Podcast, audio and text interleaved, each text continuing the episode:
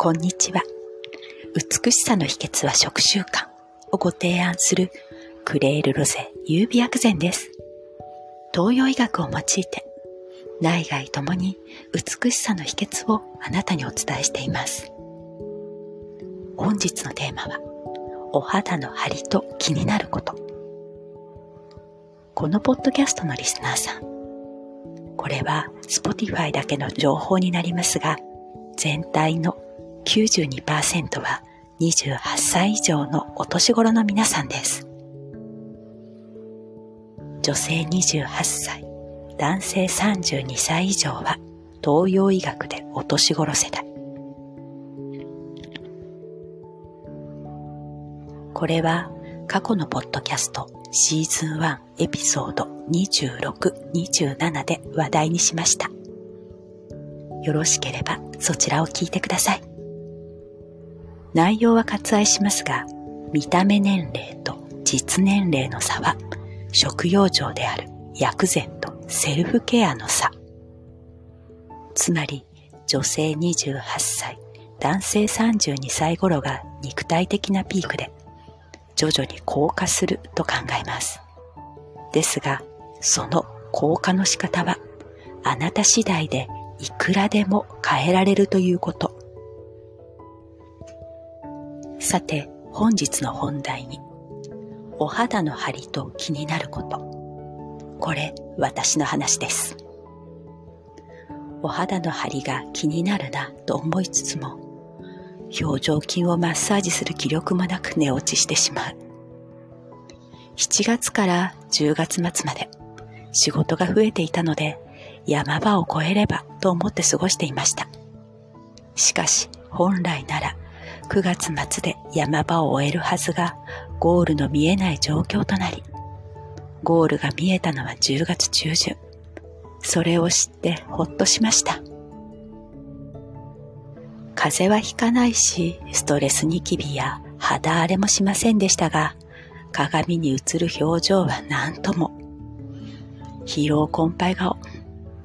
気づけばほうれい線が深くなっている。ああ、お肌の張りが。これは完全に気力だけでここまで過ごしてきた証拠。心と体は正直ですね。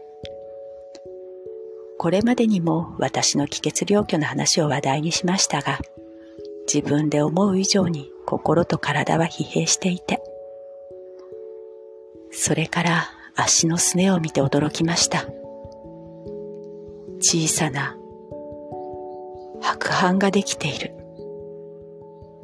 白斑とは、皮膚の色が抜け白くなってしまう皮膚疾患です。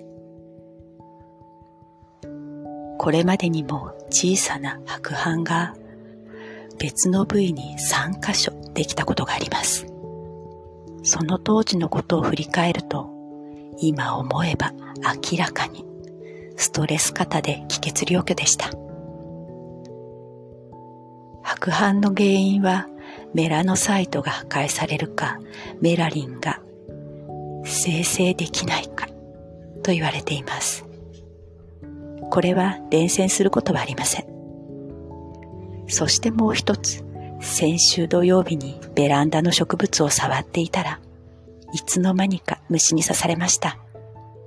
最初はただ赤く痒かったのですが、その後は汁を持ち大きく腫れ上がりまして、これは後に残りそうな嫌な感じになっています。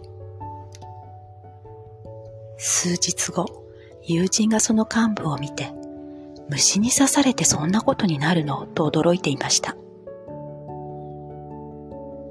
これの原因も虫刺さりに抵抗できないくらい疲れ切っているということですね。ずいぶん前にインスタグラムに過去の虫刺されの写真をポストしたことがありますが、それに近い状態です。何をお伝えしたいかというと、お肌の張りと気になること、それに関しては、気血をしっかり巡らせるほどの気血が必要ということです。日本は今日から3連休。この3連休は山芋祭りをしようと思います。山芋は補人食材。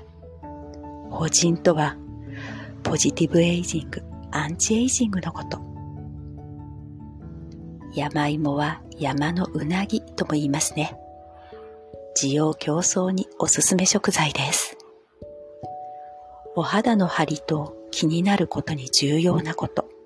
それはシーズン3エピソード14でも話題にしましたが、私もお年頃なので、消化に関する心と体のバランスはとても気になります。美肌力に関係すること、それは心穏やかでいられることが大事。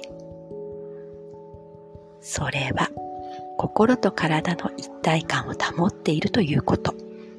心と体の一体感を確認したいなと思ったら、ここでも簡単。気血水バランスチェック表の出番です。ホリスティック東洋医学の基本は心と体を整えること。それを食事で行うことが薬膳。それは食材の力を借ります。その前にあなたの消化力はいかがですか？